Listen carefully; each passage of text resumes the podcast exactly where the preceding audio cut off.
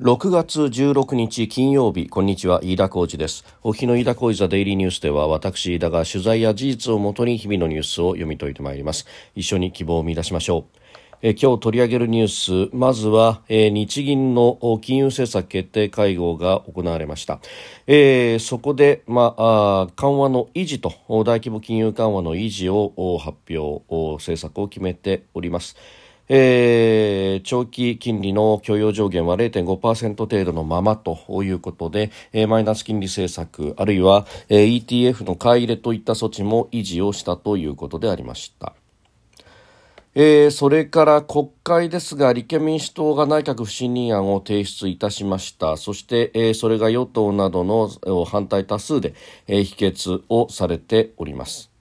まあ、さらにはあ LGBT 理解増進法であるとかあるいはあ防衛財源の確保法が、えー、成立するなど、まあ、終盤国会とお積み残しの法案があ成立しております。それから韓国国防省が発表しておりますがアメリカ軍の原子力潜水艦が、えー、韓国プサンに入港したと発表しました、えー、原船ミシガンが入港したということでありますえ収録しておりますのがあ6月16日日本時間の夕方6時というところです。すでに東京の市場閉まっております。日経平均株価の終値は昨日と比べ220円59銭高。3000ごめんなさい。3万3706円8銭で取引を終えております、えー、1990年の3月以来およそ33年ぶりの高値更新であります、えー、バブル後の最高値をまた更新という形になりました。まあ日銀の金融政策決定会合で緩和の維持を決定ということでありましたんで、まあ、そうなるとですね、えー、市場は安心感から買いが入るという形でありました。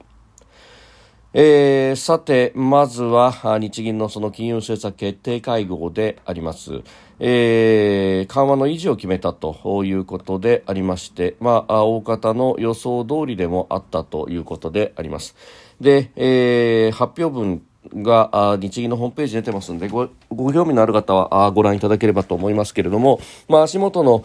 経済についてはまあある程度の拡大ということを言っているというところで、まあ既存、企業の資源高の影響など受けつを持ち直しているというふうに表現をしております。で、一方で先行きの部分というのは、えー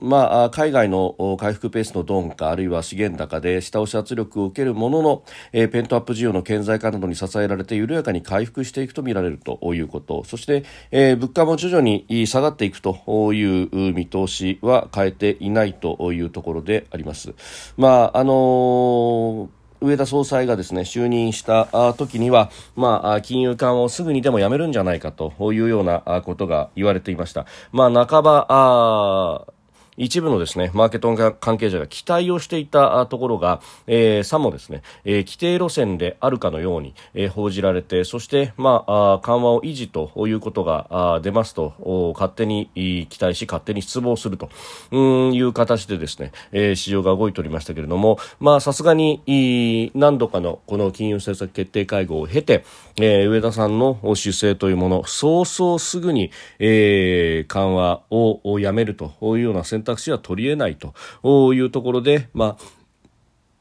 むしろ緩和を続けるというところにですね、えー、市場からは歓迎が入ったという形になったようであります。まあ、あのメディアの報じ方はどちらかというと緩和けしからんと緩和を続けていると円安になってそれが輸入物価に跳ね返って、えー、庶民の生活というか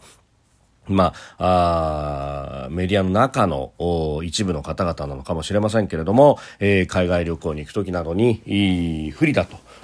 あるいはあ物をこっちに持ってくるときに不利だというようなことでですね、えー、批判が繰り広げておりましたが一方で、えー、輸出企業中心に、えー、空前の利益を上げているということ、えー、そしてペントアップ需要等々で国内の内需が少しずつですけれども動き出しているということ。で、まあ、あ税収も上がってきていると、まあ、あの物価がですねこれ以上こう4%、5%、6%というふうに跳ねていくと、まあ、それはそれで問題になっていきますが、まあ、今の水準のままですね徐々に徐々にの経済拡大というものをしていけば、えー、十分に好景気を引き出すことができる、まあ、そのためには、えー、もう一段の賃上げであるとか、えー、可処分所得をどうやって残すんだというところに注力しなければいけないと、まあ、間違ってもですね、えー、早急な増税等々で、えー、引き締めに走るとあるいは金融緩和をここでもう手締まって、えー、しまうというようなことは、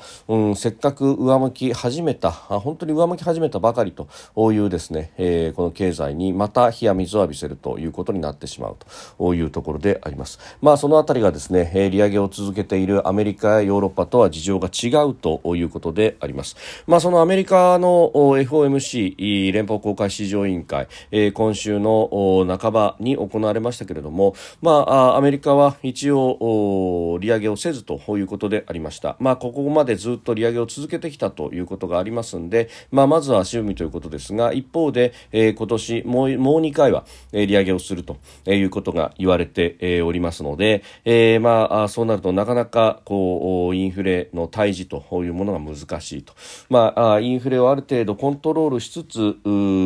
まあ、アメリカの場合は内需がすでに回ってますから。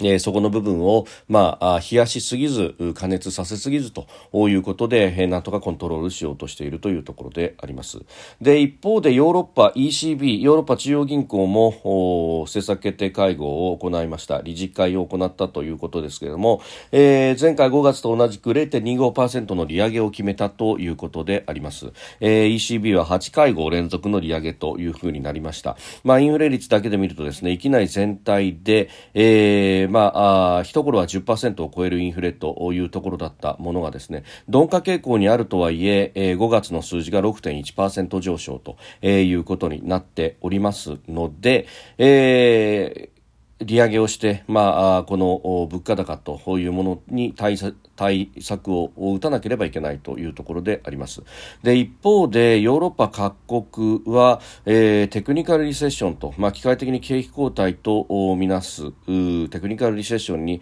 まあ、転落をしたということであります。まあ、1、3月期まで2四半期連続でマイナス成長だったということがありますんで、えー、成長は鈍化している経済は回っていないということなんですですが、えー、物価だけが上昇していると、まあ、これはエネルギー価格の上昇等々というのが直撃していると、えー、ロシアによるウクライナ侵略、まあ、それによってロシアからのガスパイプラインが使い物にならなくなってきている。等々というところが影響しておりますけれども、まあ、だからといって、えー、内需振興と。財政を出してでそれで経済を回すということが、まあ、EU 各国は特に、えー、できない、えー、ユーロ圏の国々は特にできないと、まあ、財政規律を強情的にですね、まあ、厳しい水準で求められてしまうということがあって、まあ、あの一頃はですね、え、それをヨーロッパに見習えと EU に見習えということを、まあ、引き締め大好きな新聞などが、え、よく書いておりましたけれども、まあ、こうして、え、景気後退期に入るとですね機動的な財政出動というものが、え、システム的にできないということになりますので、まあ、自立回復であったりとかあるいは他の景気の良い国に引っ張ってもらう等がないと、え、なかなか自分たちで自律的に反発するというのができないのが、ヨーロッパの現状であると。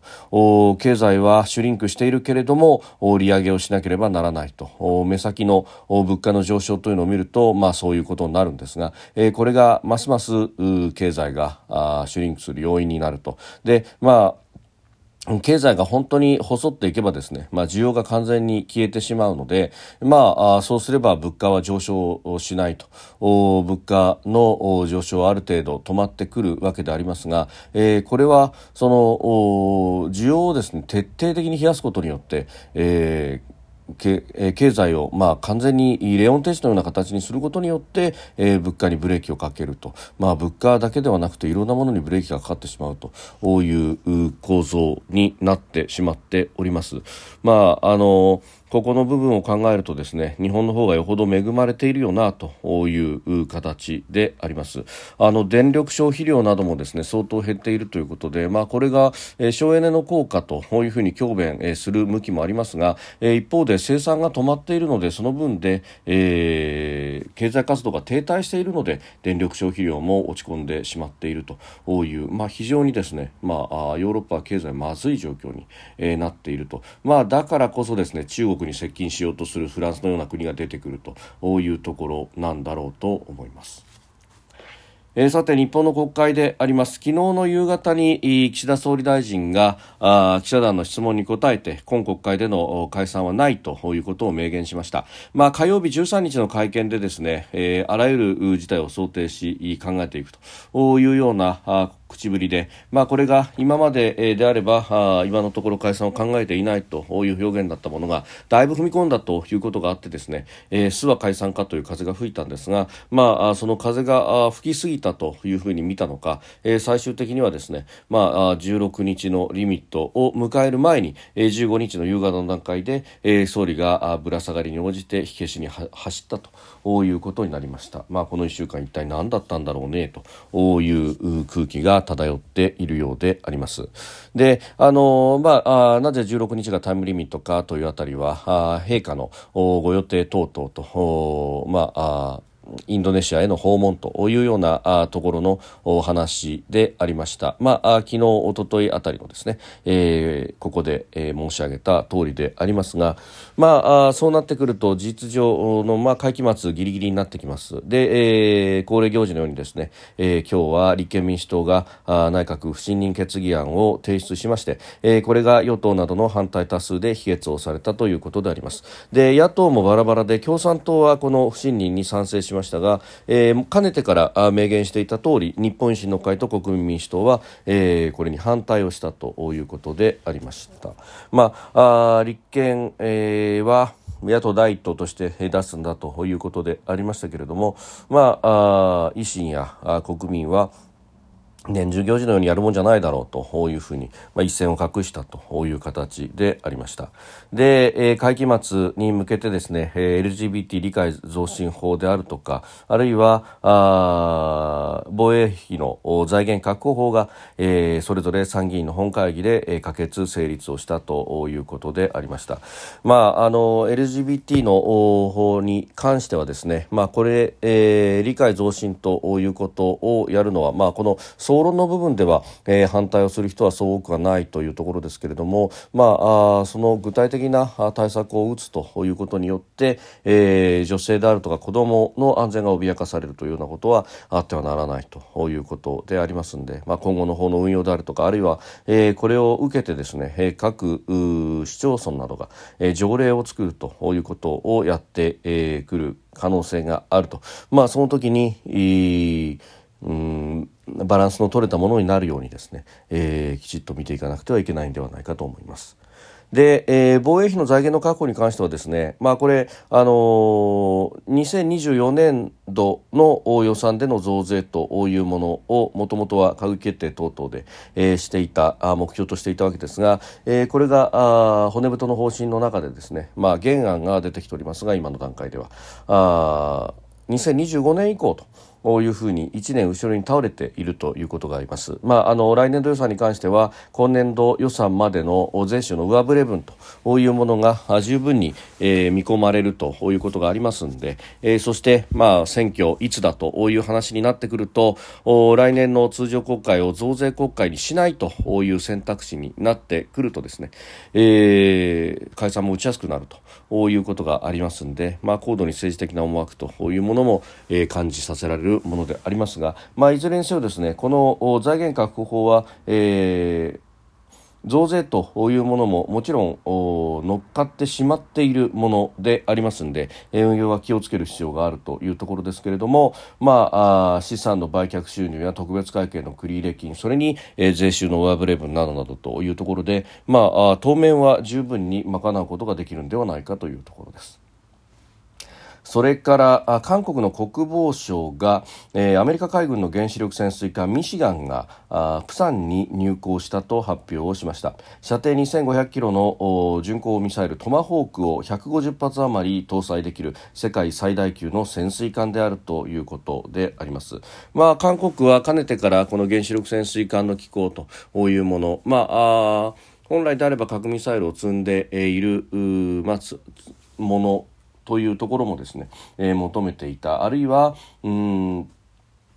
そのアメリカとの核協議であるとか、えー、あるいはあ自分たちで核を開発するんだというところまで議論がいっていたわけでありますが、まあ、あの同盟としてですね、えー、同盟国を安心させるという意味で、まあ、寄港したというところであります。まあ、このミシガンはあ潜水艦発射型の弾道ミサイル SLBM を搭載できるタイプではないということでありますが、まあ、信頼の情勢と同盟国に対しての信頼供与という意味が大きいと、まあ、戦略的な部分で言えばですね、まあ、弾道ミサイルがあっても北朝鮮の抑止という意味で言えば、えー、プサンからでも、まあ、かなりオーバースペックになるということでもあります。まあ、ここに入港するということは対北朝鮮というものがもちろん、えー、言われるところですけれどももちろん対中国という意味でも非常にこう大きいというところであります。まあ、目の前の対馬海峡を中国やロシアの船がかなり、えー、跋扈しているということがあります。ので、まあ、ここでですねアメリカの潜水艦が寄港すると。いうことは非常に有効になるし、まあ、日本の場合はこの源泉寄港ということになるとその国内の世論というところが、問題になってきますけれども、まあ、こうしたことで日本国民が安心する。プラス、えー、諸外国周りの国々に対しての抑止抑止を形として、えー、見せることができると。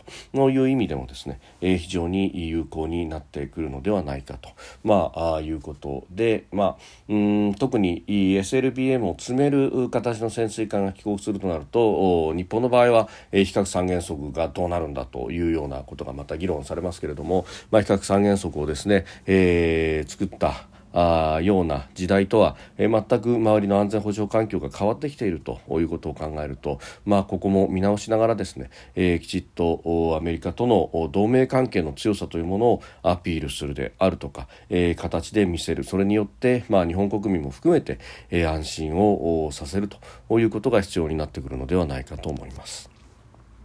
飯田浩司はデイリーニュース月曜から金曜までの夕方から夜にかけてポッドキャストで配信しております。番組ニュースに関してご意見感想飯田 TDN アットマーク Gmail.com までお送りください。飯田浩司はデイリーニュースまた来週もぜひお聞きください。飯田浩司でした。